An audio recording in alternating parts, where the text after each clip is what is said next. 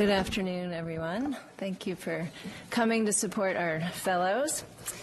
Um, and welcome to those who are watching remotely. I'd like to introduce our second out of four graduating fellow presentations. Um, Doctor Ananta Bhatt, who will be discussing updates in bladder cancer today. Doctor Bhatt came to us in June two thousand fourteen after completing residency at the University of Cincinnati. She went to medical school and graduated with honors from Meharry Medical College in Nashville. Did I say that right? And she graduated magna cum laude with a Bachelor of Science in Biology from Belmont University in Nashville and was salutatorian in her high school class at White House High School in White House, Tennessee. During the course of her fellowship, she was co-author on a review published in two thousand fifteen on systemic chemotherapy for brain metastases and extensive stage small cell lung cancer. She has presented several posters at ASH, ASCO, and A A C R on lymphoma, melanoma, and lung cancer, and was first author and gave an oral presentation at NECOS in two thousand fifteen on plasma ghrelin levels in patients with pancreatic ductal adenocarcinoma. Doctor Bhatt has accepted a position with Lahey Clinic in Burlington, Mass. When she, after she graduates June thirtieth. We will miss her and wish her all the best in her career and hope she visits often. So without further ado, Doctor Bhatt, oh, and in terms of disclosures, um, she does not have any financial interests. She does intend to discuss once, very briefly, some off-label use of a product. Um, and is not receiving any direct payments from a commercial entity with respect to this activity. Thank you. Thank you. Can everybody hear me okay? So good afternoon, and thank you all for joining. Um, as stated, I'm going to be discussing updates in bladder cancer. And um, I'm going to be briefly discussing an off-label use of drug called Afatinib later on in my presentation. Through my talk, I'm going to be discussing epidemiology, risk factors, and clinical presentation of bladder cancer. And most of my presentation is going to be focused on established treatments for bladder cancer and some of the newer drugs that have come out, specifically post two thousand sixteen, and focus on immuno-oncology as well as some targeted therapies. So briefly, bladder cancer, it's the fourth most common cancer in men, and its incidence is about seventy-nine thousand cases per year with about seventeen thousand deaths. It's more predominant in men with three to one ratio between men and women, and it affects Caucasians more often than African Americans and Hispanic with two to one distribution. It is a cancer of older individuals. Median age for men is about sixty-nine and seventy-one years for females. Risk factors for bladder cancer: smoking. Smoking is bad. It causes lots of different cancers. There's a relative risk of three to seven folds. Um, we, of course, advise all patients to stop smoking, um, but in bladder cancer, it is to note that even when they stop, their risk does not go down to zero. They still have a higher risk than somebody who may never have smoked. Other risk factors include chronic infections, inflammation, um, like schistosomiasis, patients with congenital malformation or spinal cord injuries. And the thought is that these inflammatory infectious state are leading to a lot of cell turnover, and maybe there's a risk for some neoplastic changes to develop. Radiation is a risk factor, as is chronic chemotherapy like cyclophosphamide. Not so common in this country, but aromatic amine exposure and arsenic exposure are other chemical risk factors. And then patients with genetic diseases like H N P C C or Lynch syndrome, which is associated with colon cancer, and Cowden's disease, which has benign hematomas, um, they also are at higher risk for uh, bladder cancer.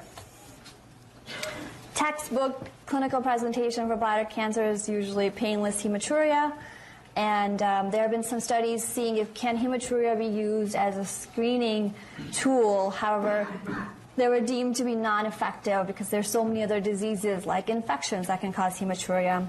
Patients can also present with dysuria and increased urinary frequency. And if they're presenting with more advanced disease, they may have some mass, uh, which can result in some pain. I'm going to briefly talk about uh, staging, T one staging. So T one um, it's tumor that invades the subepithelial um, connective tissue. T two invades the muscle. T three invades the perivesical tissue, and T four invades the contiguous organ. But for all, all important purposes, how are we using this for our treatment decisions is really muscle invasive, which is this category, versus muscle non-invasive bladder cancer. And before two thousand sixteen, these were our options, um, how we would treat patients with bladder cancer. So briefly, patients with non-muscle invasive disease, they would undergo a transurethral resection of the bladder tumor, and they may or may not get B C G, intravesical B C G or mitomycin, but usually no systemic therapy is needed in that situation. And then patients with invasive disease, um, prior to getting radical cystectomy, they get neoadjuvant adjuvant, M VAC or gemcitabine plus cisplatin. Adjuvant therapy is really not used um, because patients after radical cystectomy have a prolonged recovery period, and uh, they are not able to tolerate or complete these regimens. So neoadjuvant um, treatment is recommended. And then in metastatic line, which is what I'm going to focus on, for first line, we have gemcitabine plus cisplatin, M VAC, or gemcitabine plus carboplatin. And then in second line, we don't really have any standard internationally accepted therapies. There have been some small studies looking at paclitaxel, docetaxel, and in Europe, they use vinflunine, which is a microtubule inhibitor. It's only approved in Europe. It's not approved in this country. So briefly about bladder cancer, twenty-five percent of the patient will either present or later develop bladder cancer with metastases, and systemic chemotherapy is our standard treatment option for them.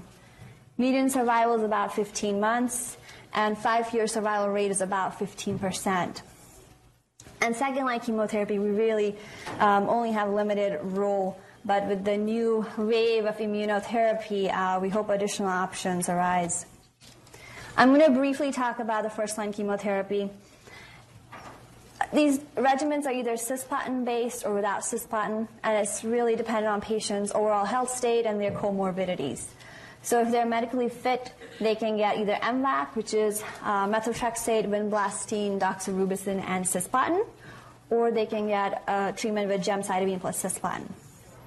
Now, patients who are medically unfit, um, poor performance status, they have renal dysfunction, hearing loss, neuropathy, or grade three heart failure, all those are side effects of um, the cisplatin or the anthracycline regimen. So carboplatin is given to these patients.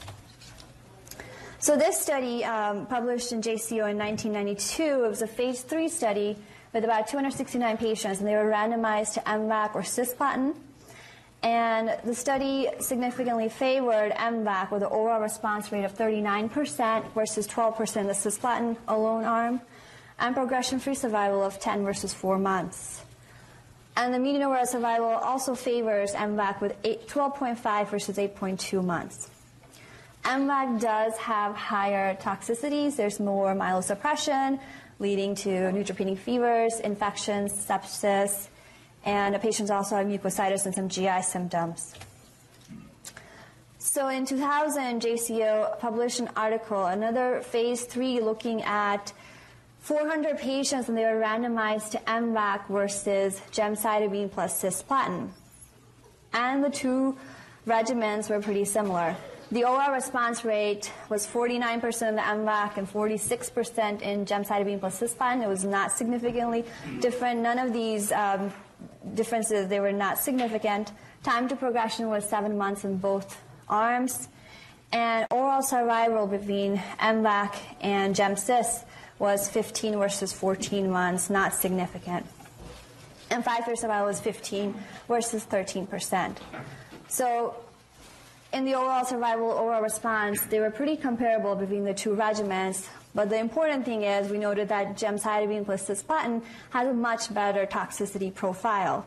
There were less, comparatively less grade three four toxicities. Um, Neutropenia in gemcis was about seventy-one percent, neutropenic sepsis was two percent, and mucositis was one percent in the gemcitabine cis arm. So for most patients, um, like I said, this is a patient that diagnosed in their late sixties, seventies. We do use the gemcitabine cisplatin regimen. Now, patients who have been deemed unfit, they are offered gemcitabine plus carboplatin. There was a study in J C O published in two thousand twelve, E O R T C three oh nine eight six study, that had about two hundred thirty patients with poor performance status, renal dysfunction, and they were randomized to gemcitabine plus carboplatin versus methotrexate, carboplatin, and vinblastine. Of note, this is not the same M VAC regimen that I mentioned before. And between these two arms, there was really no statistical significance. Response rates were forty-one versus thirty percent. Uh, median survival was nine months in the gemcitabine cis versus eight months in the M methotrexate, carboplatin, vinblastine arm, but it was not significant. And progression-free survival was six versus four months.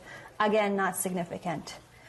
And we also importantly noted that gemcitabine plus carboplatin had a better overall grade three four toxicity, nine percent versus twenty-one percent.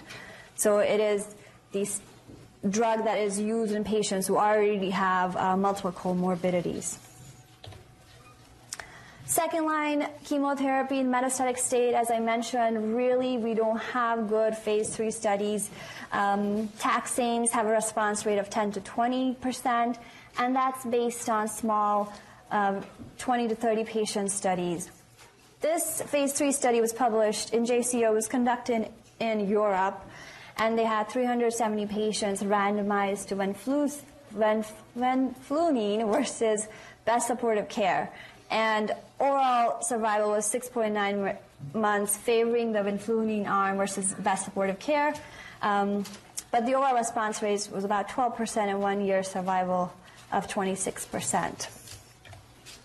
So this is kind of the summary of where we are. For the last twenty plus year, we have been within these limited number of drugs and haven't had many new options for our patients, particularly for patients with multiple comorbidities. Um, so first line, good uh, performance status, cisplatin. Um, some of these, num the overall response rate, this is a, these data are from meta-analyses. They're a little bit higher from the study I mentioned before. Um, but this was in an era where patients were getting um, M VAC plus G C S F, granulocyte um, colony uh, stimulating, stimulating factor, to help boost the white blood cells so they had less toxicities.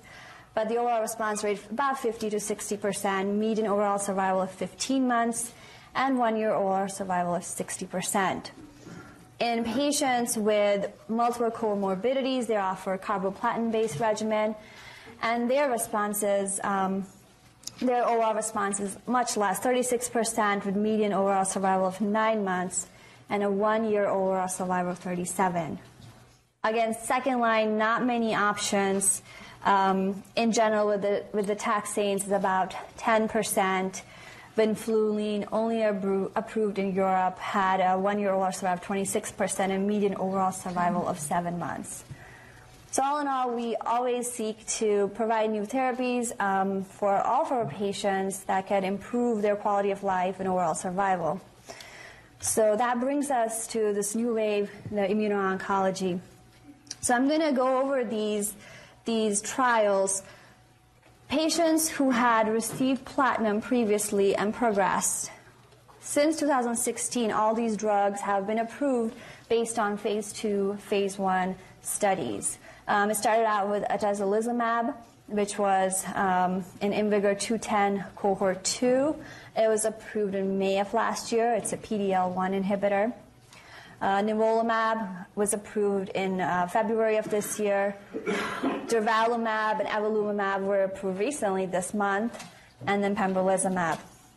They also looked at patients who were unfit to receive platinum, and they looked at immunotherapies in first-line setting. And the first part of this, first cohort of this IMvigor two ten looked at atezolizumab in platinum-unfit patients, and also there's a study looking at pembrolizumab in platinum-unfit patients. So briefly discussing how, how this works and how they're, we're able to change how tumors grow and, and affect their proliferation. So T cells express P D one, program death one, and tumor cells express program death ligand one. When those two interact, the tumor cells very cleverly evade the immune system, are able to grow and proliferate. With immune therapies, when we're able to block the P D L one or the P D one with inhibitors, the T cell receptors are able to recognize um, antigens on tumor cells as foreign, and they're able to mount an immune response um, and leading to tumor or cancer cell death. So starting out with our first drug, atezolizumab, um, it was a study conducted by Doctor Rosenberg, and it was published in Lancet of two thousand sixteen, a phase two trial. And it looked at patients with metastatic bladder cancer who had progressed following platinum therapy. They were in relatively good, good health, E C O G performance status, and renal function was normal. And this is the cohort two of this study. It had a total of three hundred patients, and they were given atezolizumab two hundred milligrams every three weeks. And their primary endpoints was overall, overall response rate, and the secondary endpoints were duration of response and overall survival. They also tested patients for uh, P D L one expression. And in their study, they used this interesting scoring system uh, where patients who had more than five percent expression received a score of two or three, less than one percent received a score of zero, and everybody in between was one. And as I'm going to go through the various study, this cutoff of what is considered high score, intermediate, or low score varies by different studies. And I think that's true in Um, studies that have been conducted in other malignancies like lung cancer or uh, melanoma. So in this study, uh, the median age was sixty-six, but of note, there were some elderly patients. There were some patients as well as ninety-one that were involved in this trial. seventy-eight percent of the patient had visceral liver disease, uh, visceral disease, and thirty-one percent being in the liver. And in general, those patients have a poorer prognosis. The P D L one status scores of two, three, one, and zero were pretty similar. And this is kind of what led to its approval and um, expedited approval of all the other drugs. Um, overall response rate in all comers was about fifteen percent. Of note, patients with higher expressions of um, P D L one had higher response, so score of two to three had twenty-six percent overall response rate, and score of zero had eight percent. But nonetheless, everybody did respond. The exciting thing, or the thing that we want to treat patients with these drugs, is that they tend to have a longer duration of treatment response. We see that the median time for response is around two months, which is comparable to what it has been in other, other um, malignancies. And at their median follow-up time of about seventeen point five months, seventy-five percent of the responders, their responses were ongoing. And eighty-six percent of the complete responses were ongoing at their median follow-up time. And they looked at overall survival as well. In all comers, median overall survival was of seven point nine months, and of course higher in patients with higher uh, P D L one expression, about eleven months versus six point seven in the patients with the lower expression. The side effect profiles, I think, are pretty comparable to what is seen with these drugs and other malignancies, some fatigue, um, and the immune-mediated side effects are in about ten percent of the cases.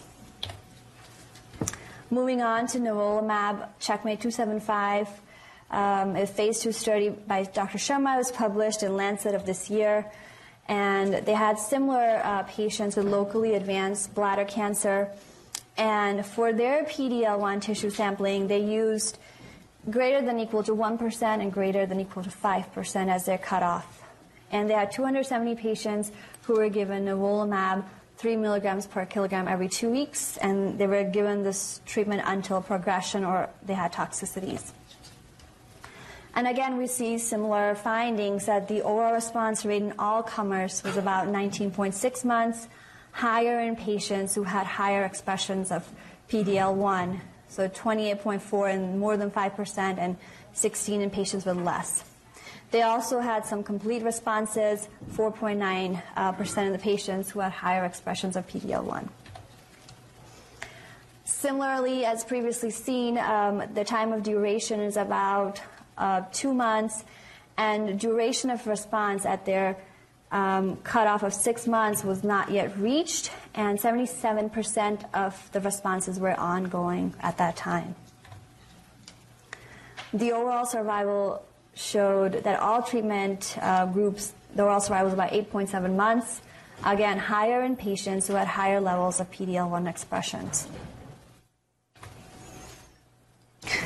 Another study looking at pembrolizumab by Doctor Belmont um, was published this year in New England Journal of Medicine.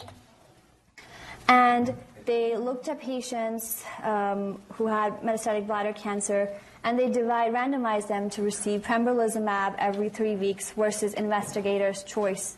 And they were given either paclitaxel, docetaxel, or vinflunine. And their primary um, objectives were overall survival and progression-free survival. And in this study, their P D-L one combined positive score, they looked at more than ten percent. And similarly to prior studies, uh, we do have patients in their eighties um, in both group that were including in the trial. Um, patients had good performance status, and about eighty-eight percent of the patient has visceral disease, thirty-three or thirty-four percent being in the liver. And we also note that most of the patient um, in this study, they had P D-L one level score of less than one, um, about forty percent, and twenty-seven percent had score of more than ten percent. And the confirmed objective response in total population in the pembrolizumab arm was about twenty-one percent versus eleven percent in the chemotherapy arm, and this was significant. And then further looking at patients with higher expression of P D-L one, more than ten percent, uh, twenty-one percent um, in, in the, for pembrolizumab and six point seven percent in the chemotherapy arm. And similarly, we see um, that in pembrolizumab, the median time to response at around two months. And in this group, the duration of response was not reached at their cutoff point. And they noted that patients who had responded for more than twelve months, about sixty-eight percent were still responding at that time. In the chemotherapy arm, again, the median time to respond was that two-month period, but their median duration of response was about four months. And uh, patients who had res with response with twelve months, only thirty-five percent. And their overall survival data also favored uh, pembrolizumab with median overall survival of ten versus seven point four months, and this was significant as well. And side effects with pembrolizumab, you have the immune-mediated side effects, less than ten percent of the patients, and with the chemotherapy, with the taxane specifically, you have the infusion reaction, but this is pretty comparable of how these drugs behave in other, other malignancies. Moving on to our um, next drug, durvalumab. Uh, it was a study eleven oh eight, dose escalation and dose expansion study, and they had patients with various tumors, and they did include patients with bladder cancer, and they received durvalumab ten milligrams every two weeks, and their primary endpoints was safety and tolerability. In this study, they noted that the overall response rate was about thirty-one percent, um, but here, when they separate P D-L positive and P D-L negative, it's noted that P D-L one positive was about forty-six percent had an overall response rate, and P D-L one negative was zero. But further kind of dissecting this, um, it was really deeply embedded, like in the supplemental um, data. The first five patients, they had the P D-L one expression of twenty-five percent, but the subsequent one, they used the cutoff of five percent. And responses are, again, that eight eight weeks time frame, and eight of the thirteen responses were evident at their first scan, which was around um, eight weeks. And about ninety-two percent of the patient had ongoing uh, response on their last follow-up at around twenty-six weeks, and the duration of response was not reached. In Lancet of this year, another study, CheckMate zero three two, by Doctor Sharma, looked at a combination of nivolumab and ipilimumab. And they were metastatic advanced urothelial cancer, and they randomized patients to either um, get nivolumab one milligram per kilogram plus ipilimumab three milligram uh, per kilogram versus nivolumab three milligram per kilogram plus ipilimumab one milligram per kilogram. And then they followed it. Everybody got nivolumab three milligram per kilogram every two weeks.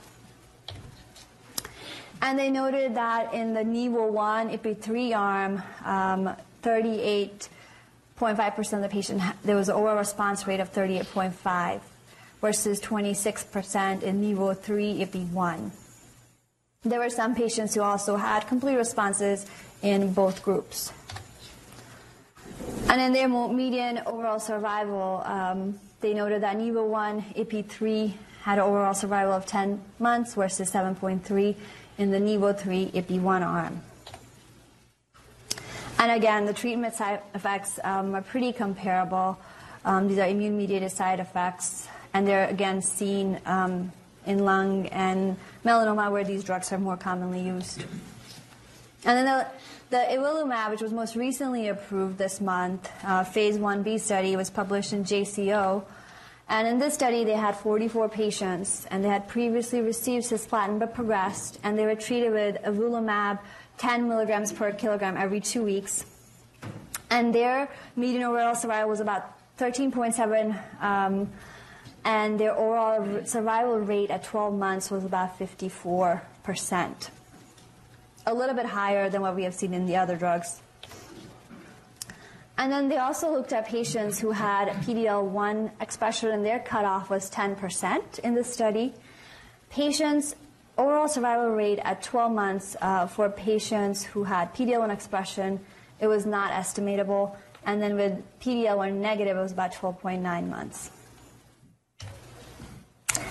And we see that there were a lot of patients who continued to have responses even after their, their cutoff around fifty-two, fifty-four months, weeks.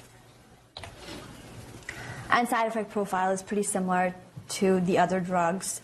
Um, immune media, in this study, the immune-mediated side effects was less than five percent. Now, moving on to patients who are deemed unfit to receive cisplatin. Um, previously, we were giving them gemcitabine plus carboplatin.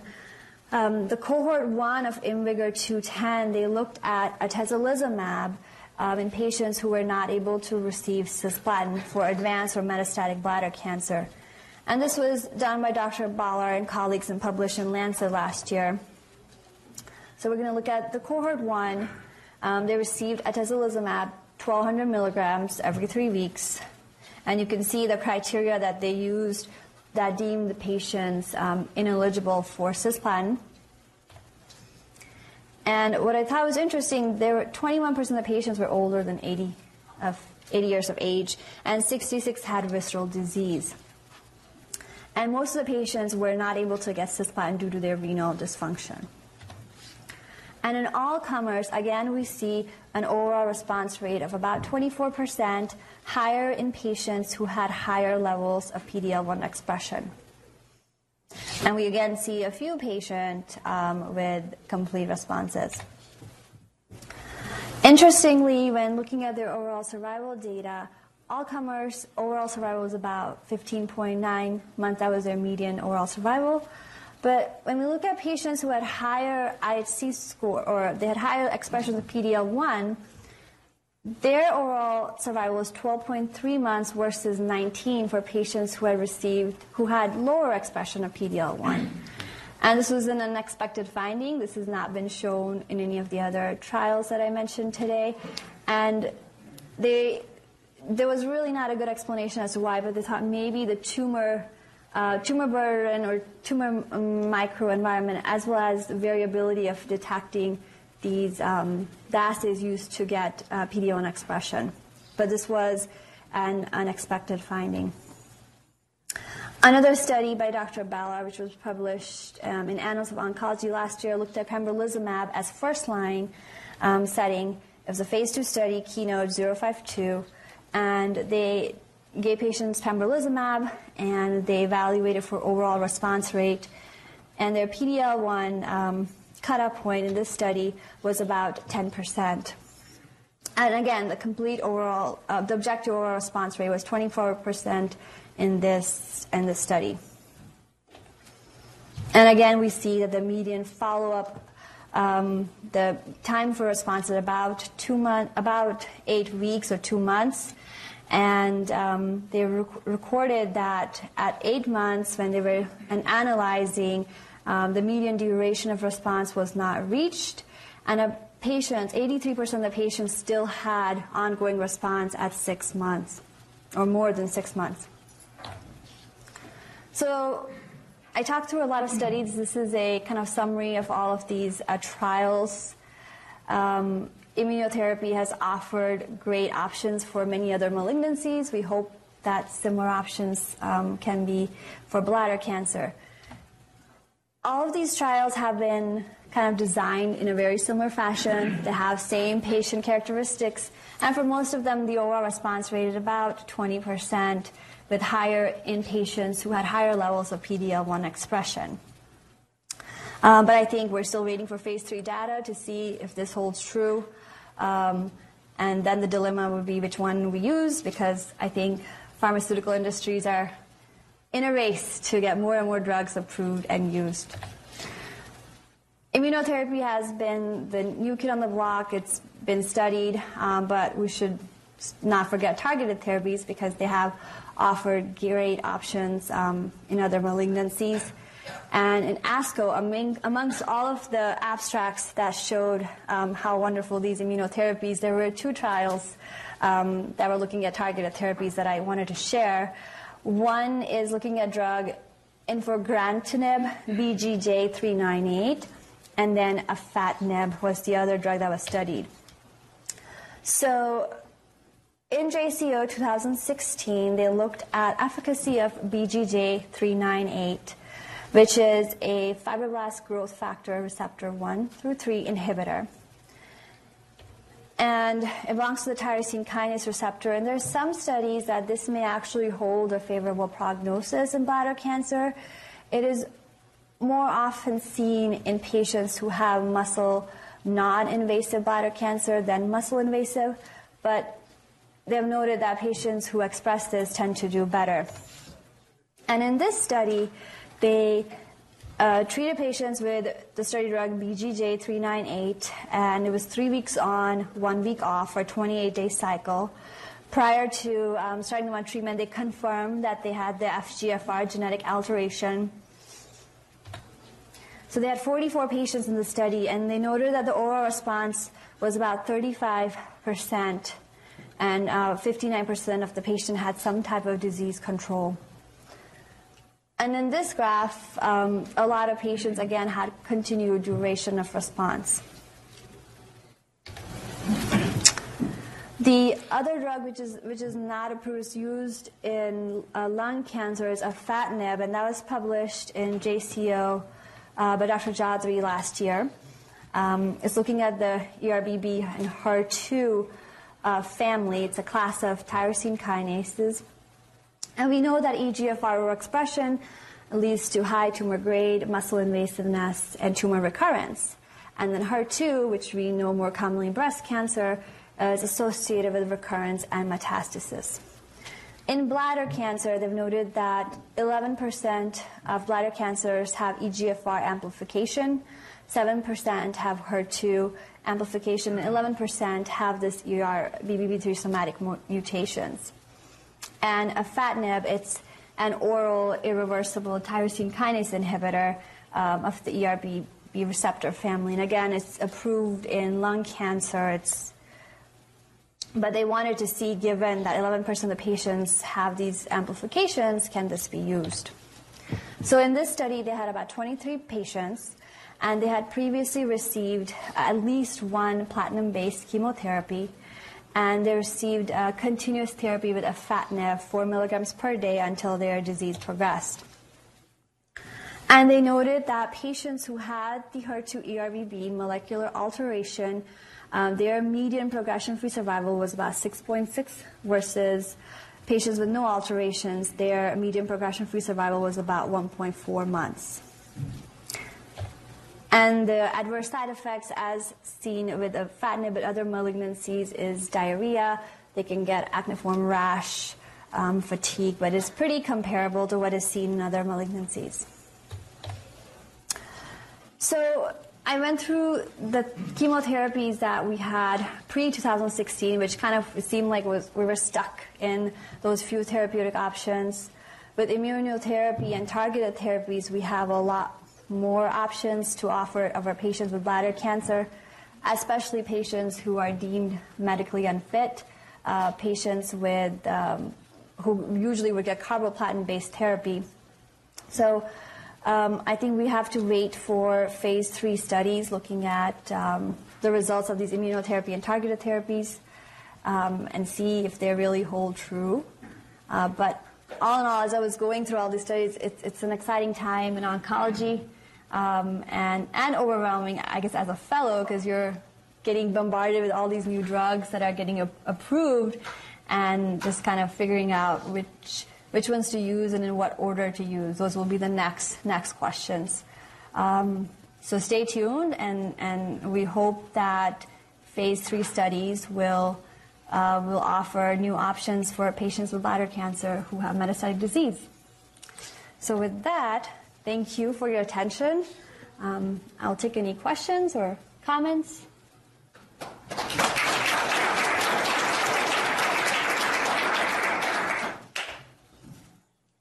In the randomized trials of the checkpoint inhibitors against chemotherapy, would they study quality of life endpoints, and were there, you know, not just toxicity use, but just kind of whole, whole, quality of life? They did not study quality of life.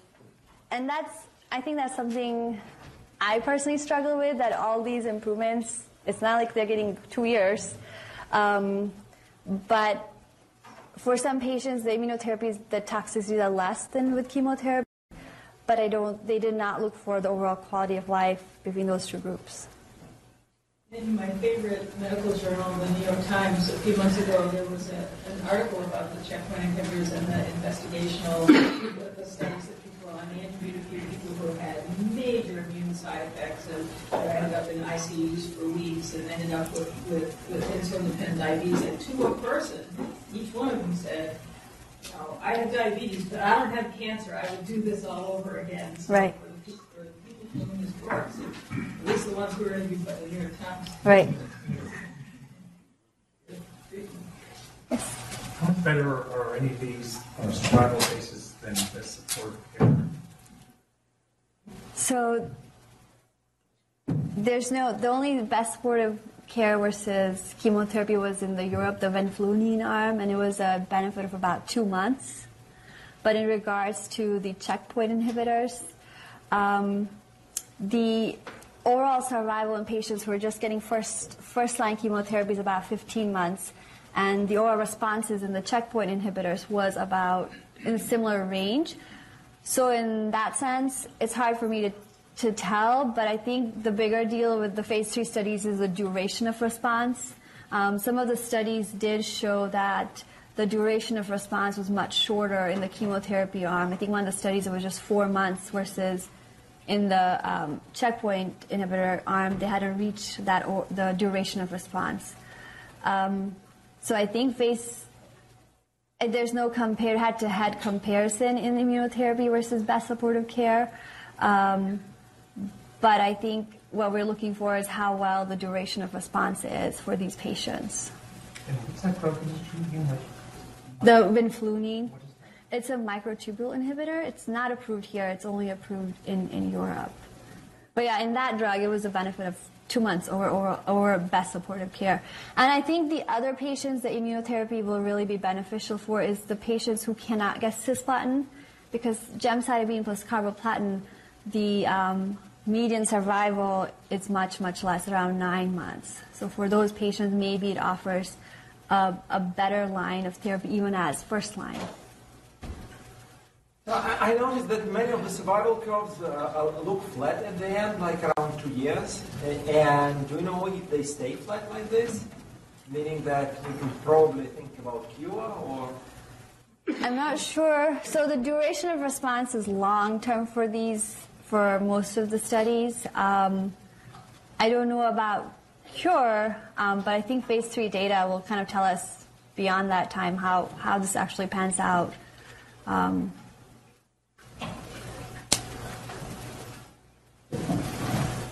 This was an excellent story in metastatic disease. Are you aware of any trial of immunotherapy or targeted treatments in earlier stage, in non-muscle invasive disease, where you will be looking at cure as the primary outcome? Right. I didn't come across any studies um, that were looking at that. I think we have pretty good uh, available therapies, and patients do well with that. So even with non-muscle invasive, they can undergo, you know, the TURP procedure, and they may get in, intravesical mitomycin or B C G versus giving them chemotherapy uh, or immunotherapy, which has its own side effect and toxicity profile. And even with those drugs, we don't even know how long we continue immunotherapy. We say two-year cutoff, but how long do we want to put patients through that?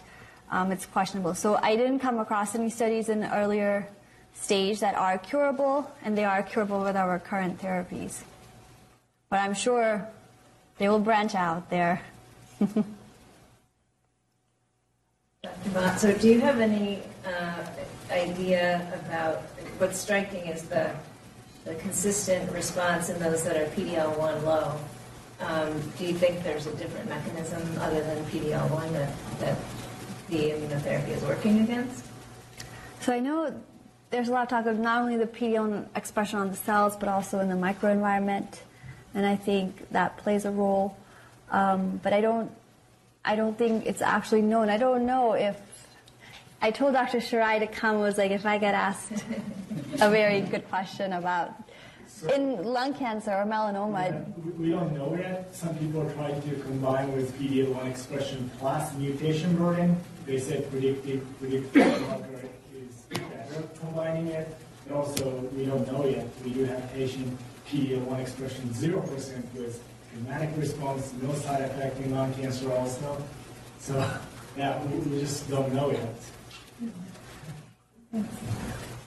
In, in, in line with that, is it possible that uh, even though it's P D-L one low, the P D-L one starts and the immune pressure increases, which then um, puts out something like interferon gamma or something, and now you get more P D-L one. But if you're not doing recurrent biopsies to determine whether the P D-L one levels are changing, then you would never see that. I'm, so, I'm yeah, not sure. That's a good question. We do have several patients. We have several P D-L one expression tests in lung cancer because that's the only the available test. We do see that, you know, some patient at the time of surgery, P D-L one expression is zero percent, but after adjuvant chemo went up to fifty-five percent. Those change does reflect future response. We don't know yet, but we know P D-L one expression is fluid. It could change. Well, if P D-L one expression is by immunochemistry, or you can get tens of thousands of points, so it's still negative. Thank you. Thank you.